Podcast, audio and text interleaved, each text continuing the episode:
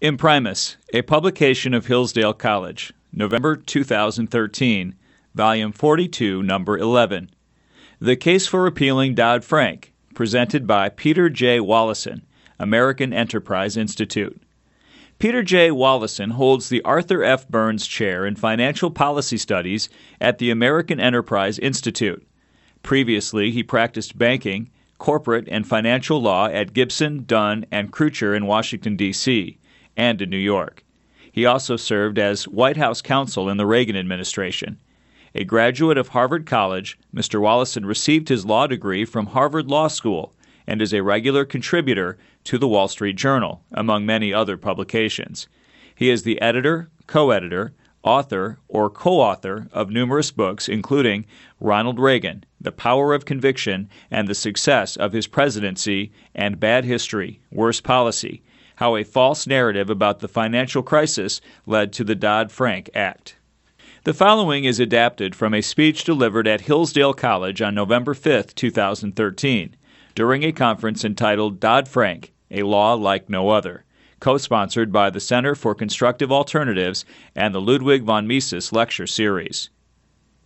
The 2008 financial crisis was a major event, equivalent in its initial scope if not its duration, to the Great Depression of the 1930s. At the time, many commentators said that we were witnessing a crisis of capitalism, proof that the free market system was inherently unstable.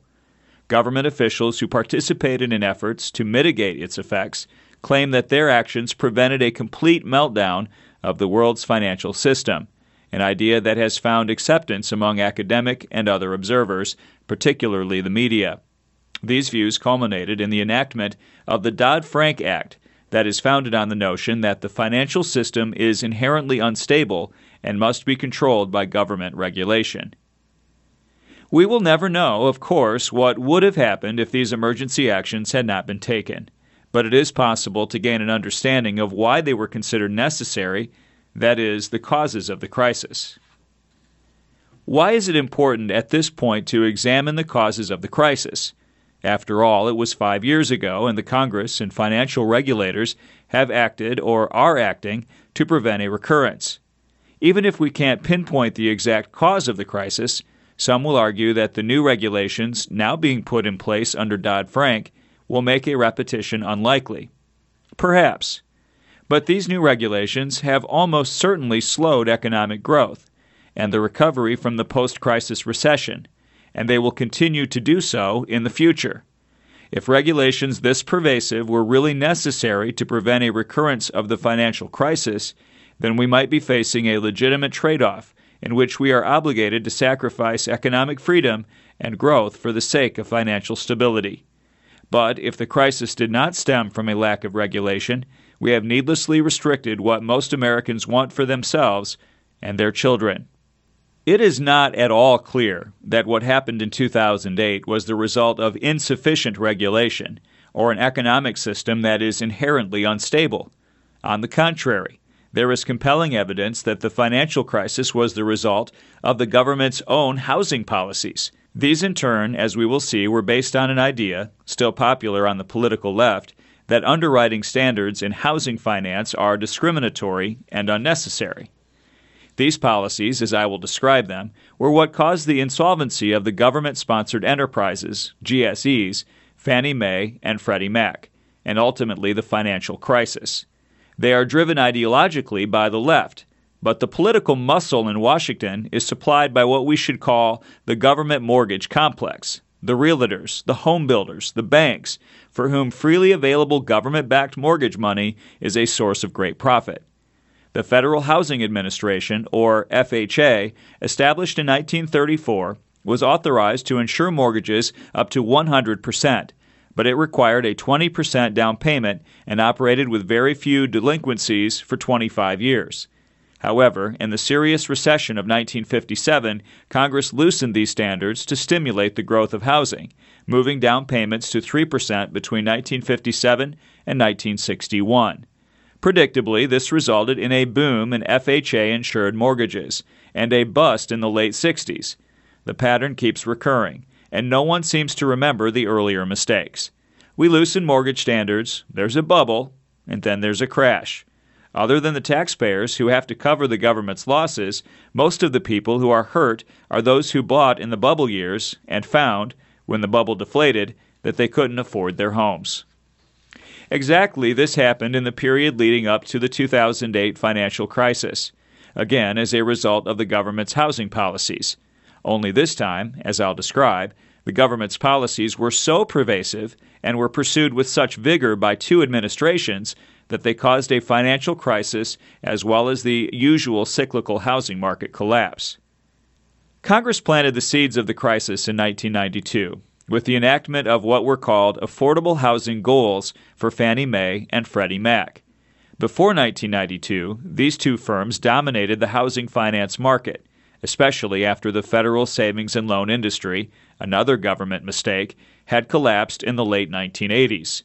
Fannie and Freddie's role, as initially envisioned and as it developed until 1992, was to conduct what were called secondary market operations to create a liquid market in mortgages. They were prohibited from making loans themselves, but were authorized to buy mortgages from banks and other lenders. Their purchases provided cash for lenders and thus encouraged homeownership by making more funds available for more mortgages. Although Fannie and Freddie were shareholder owned, they were chartered by Congress and granted numerous government privileges. For example, they were exempt from state and local taxes and from SEC regulations. The president appointed a minority of the members of their boards of directors, and they had a $2.25 billion line of credit at the Treasury. As a result, market participants believed that Fannie and Freddie were government backed and would be rescued by the government if they ever encountered financial difficulties. This widely assumed government support enabled these GSEs to borrow at rates only slightly higher than the U.S. Treasury itself. And with these low cost funds, they were able to drive all competition out of the secondary mortgage market for middle class mortgages, about 70% of the $11 trillion housing finance market. Between 1991 and 2003, Fannie and Freddie's market share increased from 28 to 46 percent. From this dominant position, they were able to set the underwriting standards for the market as a whole. Few mortgage lenders would make middle class mortgages that could not be sold to Fannie or Freddie. Over time, these two GSEs had learned from experience what underwriting standards kept delinquencies and defaults low. These required down payments of 10 to 20 percent good credit histories for borrowers, and low debt to income ratios after the mortgage was closed. These were the foundational elements of what was called a prime loan or a traditional mortgage, and they contributed to a stable mortgage market through the 1970s and most of the 1980s, with mortgage defaults generally under 1% in normal times and only slightly higher in rough economic waters. Despite these strict credit standards, the homeownership rate in the United States remained relatively high, hovering around 64% for the 30 years between 1964 and 1994. In a sense, government backing of the GSEs and their market domination was their undoing. Community activists had kept the two firms in their sights for many years, arguing that Fannie and Freddie's underwriting standards were so tight that they were keeping many low and moderate income families from buying homes. The fact that the GSEs had government support gave Congress a basis for intervention. And in 1992, Congress directed the GSEs to meet a quota of loans to low and middle income borrowers when they acquired mortgages. The initial quota was 30%. In any year, at least 30% of the loans Fannie and Freddie acquired must have been made to low and moderate income borrowers, defined as borrowers at or below the median income level in their communities. Although 30% was not a difficult goal, the Department of Housing and Urban Development, HUD, was given authority to increase the goals, and Congress cleared the way for far more ambitious requirements by suggesting in the legislation that down payments could be reduced below 5% without seriously impairing mortgage quality. In succeeding years, HUD raised the goal, with many intermediate steps, to 42% in 1996, 50% in 2000, and 56% in 2008. In order to meet these ever increasing goals, Fannie and Freddie had to reduce their underwriting standards. In fact, that was explicitly HUD's purpose, as many statements by the department at the time made clear. As early as 1995, the GSEs were buying mortgages with 3% down payments, and by 2000, Fannie and Freddie were accepting loans with zero down payments. At the same time, they were also compromising other underwriting standards, such as borrower credit standards, in order to find the subprime and other non traditional mortgages they needed to meet the affordable housing goals. These new easy credit terms spread far beyond the low income borrowers that the loosened standards were intended to help. Mortgage lending is a competitive business. Once Fannie and Freddie started to reduce their underwriting standards, many borrowers who could have afforded prime mortgages sought the easier terms now available so they could buy larger homes with smaller down payments. Thus, home buyers above the median income were gaining leverage through lower down payments, and loans to them were decreasing in quality. In many cases, these homeowners were withdrawing cash from the equity in their homes through cash out refinancing as home prices went up and interest rates declined in the mid 2000s. By 2007, 37% of loans with down payments of 3% went to borrowers with incomes above the median. As a result of the gradual deterioration in loan quality over the preceding 16 years, by 2008, just before the crisis, 56% of all mortgages in the U.S. 32 million loans were subprime or otherwise low quality. Of this 32 million, 76% agencies or institutions like the GSEs that were controlled by government policies. This shows indies that were controlled by government policies. This shows incontrovertibly where the demand for these mortgages originated. With all the new buyers entering the market because of the affordable housing goals, housing prices began to rise. By 2000, the developing bubble was already larger than any bubble in U.S. history, and it kept growing until 2007 when, at nine times the size of any previous bubble, it finally topped out and housing prices began to fall. Housing bubbles tend to suppress delinquencies and defaults while the bubble is growing. This happens because as prices rise, it becomes possible for borrowers who are having difficulty meeting their mortgage obligations to refinance or sell the home for more than the principal amount of the mortgage. In these conditions, potential investors in mortgages or in mortgage backed securities receive a strong affirmative signal. They see high yielding mortgages, loans that reflect the riskiness of lending to a borrower with a weak credit history, but the expected delinquencies and defaults have not occurred they come to think this time it's different, that the risks of investing in subprime or other weak mortgages are not as great as they'd thought. Housing bubbles are also pro cyclical. When they are growing, they feed on themselves, as buyers bid up prices so they won't lose a home they want. Appraisals based on comparable homes keep pace with rising prices, and loans keep pace with appraisals until home prices get so high that buyers can't afford them no matter how lenient the terms of the mortgage. But when bubbles begin to deflate, the process reverses. It then becomes impossible to refinance or sell a home when the mortgage is larger than the home's appraised value. Financial losses cause creditors to pull back and tighten lending standards recessions frequently occur and would be purchasers can't get financing. Sadly, many are likely to have lost their jobs in the recession while being unable to move where jobs are more plentiful because they couldn't sell their homes without paying off the mortgage balances. In these circumstances, many homeowners are tempted to walk away from the mortgage, knowing that in most states the lender has recourse only to the home itself with the largest housing bubble in history deflating in 2007, and more than half of all mortgages made to borrowers who had weak credit or little equity in their homes, the number of delinquencies and defaults in 2008 was unprecedented. One immediate effect was the collapse of the market for mortgage backed securities that were issued by banks, investment banks, and subprime lenders, and held by banks, financial institutions, and other investors around the world. These were known as private label securities or private mortgage backed securities to distinguish them from mortgage backed securities issued by Fannie and Freddie. Investors, shocked by the sheer number of mortgage defaults that seemed to be underway, fled the market for private label securities. There were now no buyers, causing a sharp drop in market values for these securities. This had a disastrous effect on financial institutions.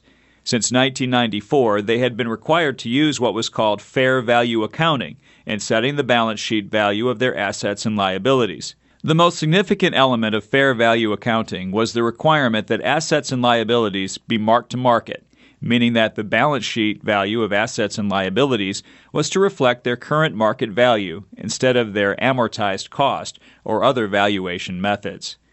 Marking to market worked effectively as long as there was a market for the assets in question, but it was destructive when the market collapsed in 2007. With buyers pulling away, there were only distress level prices for private mortgage backed securities. Although there were alternative ways for assets to be valued in the absence of market prices, auditors, worried about their potential liability if they permitted their clients to overstate assets in the midst of the financial crisis, would not allow the use of these alternatives. Accordingly, financial firms were compelled to write down significant portions of their private mortgage backed securities assets and take losses that substantially reduced their capital positions and created worrisome declines in earnings. When Lehman Brothers, a major investment bank, declared bankruptcy, a full scale panic ensued in which financial institutions started to hoard cash. They wouldn't lend to one another, even overnight, for fear that they would not have immediate cash available when panicky investors or depositors came for it. This radical withdrawal of liquidity from the market was the financial crisis. Thus, the crisis was not caused by insufficient regulation let alone by an inherently unstable financial system, it was caused by government housing policies that forced the dominant factors in the trillion dollar housing market, Fannie Mae and Freddie Mac, to reduce their underwriting standards. These lax standards then spread to the wider market, creating an enormous bubble and a financial system in which well more than half of all mortgages were subprime or otherwise weak. When the bubble deflated, these mortgages failed in unprecedented numbers, driving down housing values and the values of mortgage backed securities on the balance sheets of financial institutions. With these institutions looking unstable and possibly insolvent, a full scale financial panic ensued when Lehman Brothers, a large financial firm, failed. Given these facts, further regulation of the financial system through the Dodd Frank Act was a disastrously wrong response. The vast new regulatory restrictions in the Act have created uncertainty and sapped the appetite for risk taking that had once made the U.S. financial system the largest and most successful in the world. What then should have been done? The answer is a thorough reorientation of the U.S. housing finance system away from the kind of government control that makes it hostage to narrow political imperatives, that is, providing benefits to constituents rather than responsive to the competition and efficiency imperatives of a market system. This does not mean that we should have no regulation. What it means is that we should have only regulation that is necessary when the self correcting elements in a market system fail. We can see exactly that kind of failure in the effect of a bubble on housing prices. A bubble energizes itself by reducing defaults as prices rise. This sends the wrong signal to investors. Instead of increasing risk, they tend to see increasing opportunity. They know that in the past there have been painful bubble deflations in housing, but it is human nature to believe that this time it's different.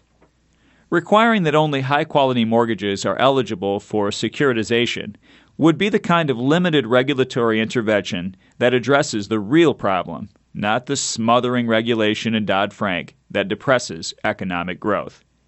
The Affordable Care Act, better known as Obamacare, has received all the attention as the worst expression of the Obama presidency. But Dodd Frank deserves a look. Just as Obamacare was the wrong prescription for health care, Dodd Frank was based on a faulty diagnosis of the financial crisis. Until that diagnosis is corrected, until it is made clear to the American people that the financial crisis was caused by the government rather than by deregulation or insufficient regulation, economic growth will be impeded. It follows that when the true causes of the financial crisis have been made clear, it will become possible to repeal Dodd Frank. This has happened before. During the 1930s, the dominant view was that the Depression was caused by excessive competition. It seems crackpot now, but the new dealers thought that too much competition drove down prices, caused firms to fail, and thus increased unemployment. The Dodd Frank of the time was the National Industrial Recovery Act. Although it was eventually overturned by the Supreme Court, its purpose was to cartelize industry and limit competition so that businesses could raise their prices.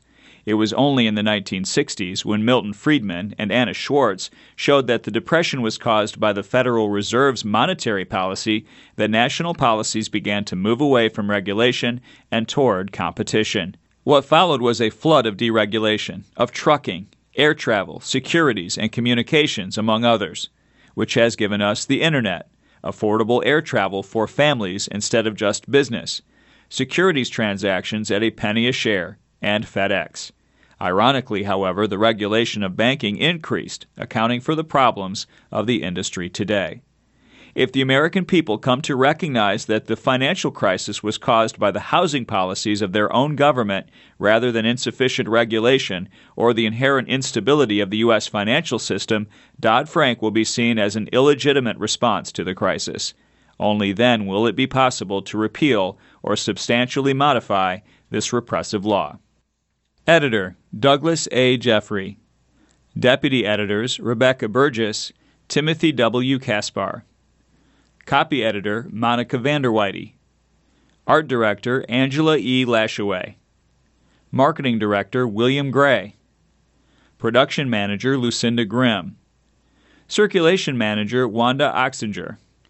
Staff Assistants Robin Curtis, Kim Ellsworth, Kathy Smith, Mary Jo Vonnewiegen.